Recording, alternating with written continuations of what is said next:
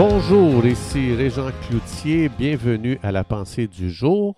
Aujourd'hui, je vous invite à tourner avec moi dans le livre des Actes, au chapitre 17, le verset 6 qui dit Ces gens qui ont bouleversé le monde sont aussi venus ici.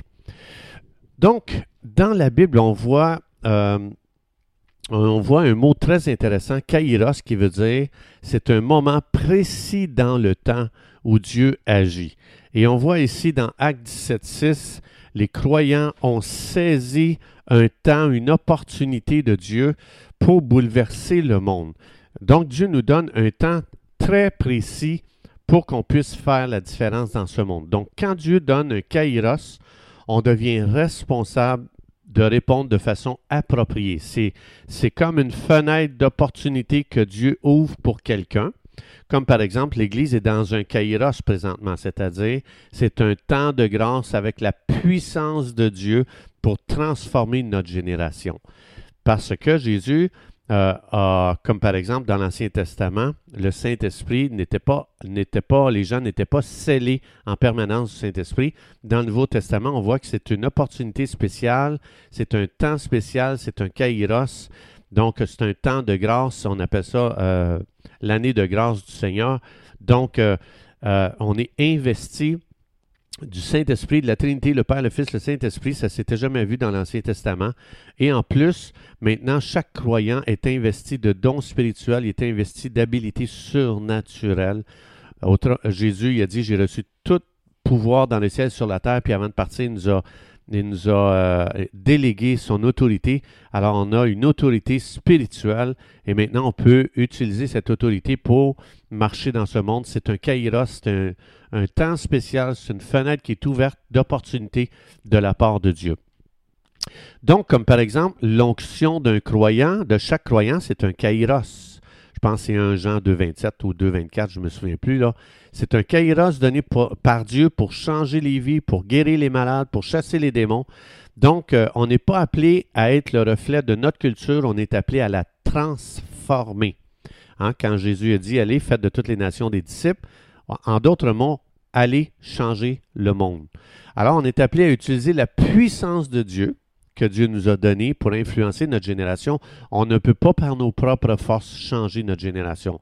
On ne peut pas amener des changements par juste notre intelligence, juste notre connaissance. Euh, Ce n'est pas suffisant. Ça demande la puissance du royaume de Dieu pour avoir un impact, pour influencer. Si euh, euh, une personne ne peut pas influencer, c'est qu'elle n'est pas valorisée c'est que le monde considère, que cette personne-là n'a pas de valeur. Toi-même, tu n'es pas influencé. Quand tu regardes quelqu'un, tu dis cette personne-là n'a aucune valeur pour moi. Eh bien, cette personne-là ne t'influencera jamais. Si les chrétiens sont méprisés, comment est-ce qu'ils vont influencer? Alors, c'est pour ça que Dieu nous a donné sa puissance. Dieu veut démontrer sa puissance à travers nous pour un monde qui est complètement brisé. Hein? Marc 16, 17, allez guérir aller chasser les démons, aller ressusciter les morts, etc. Donc, euh, c'est ce qui nous donne une grande valeur pour influencer les gens. Euh, quand le monde voit que j'opère avec la puissance de Dieu, ben là, je commence à avoir une influence sur le monde. Et sans influence, si je veux changer le monde, puis j'ai pas d'influence, je vais devoir utiliser la manipulation. Tu vas aller en enfer! Puis là, on commence à utiliser la peur pour que les gens commencent à pouvoir euh, nous écouter. Dieu nous a fait une race royale avec une autorité royale dans un Pierre 2.9. On n'est pas n'importe qui. Dieu nous a donné une position céleste et à Éphésiens 2.9, on est déjà assis dans les lieux célestes. C'est à partir de là maintenant que vous et moi, on opère dans notre autorité spirituelle pour influencer notre génération.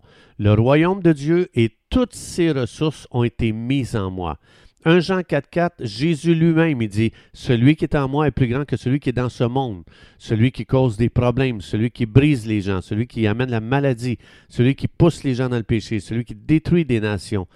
Donc, Jésus qui vient en moi, est plus grand que ce que le monde des ténèbres font autour de moi. Alors, ça veut dire que Dieu n'a jamais pensé à ce que le christianisme soit une sous-culture. Une sous-culture est soumise à une culture plus puissante. Tandis que nous, les croyants, Acte 17.6, on n'est pas une sous-culture.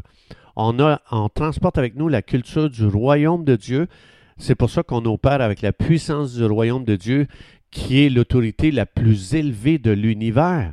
Et c'est pour ça qu'on peut avoir une influence sur notre génération. La prière qu'on a, l'autorité spirituelle qu'on a, qui nous sommes, qu'est-ce que Dieu a fait de nous, fait qu'on a un impact. Quand les premiers chrétiens opéraient dans cette puissance-là, le monde était prêt à payer pour avoir cette puissance. Ils enviaient ce que Dieu avait donné à chaque enfant de Dieu.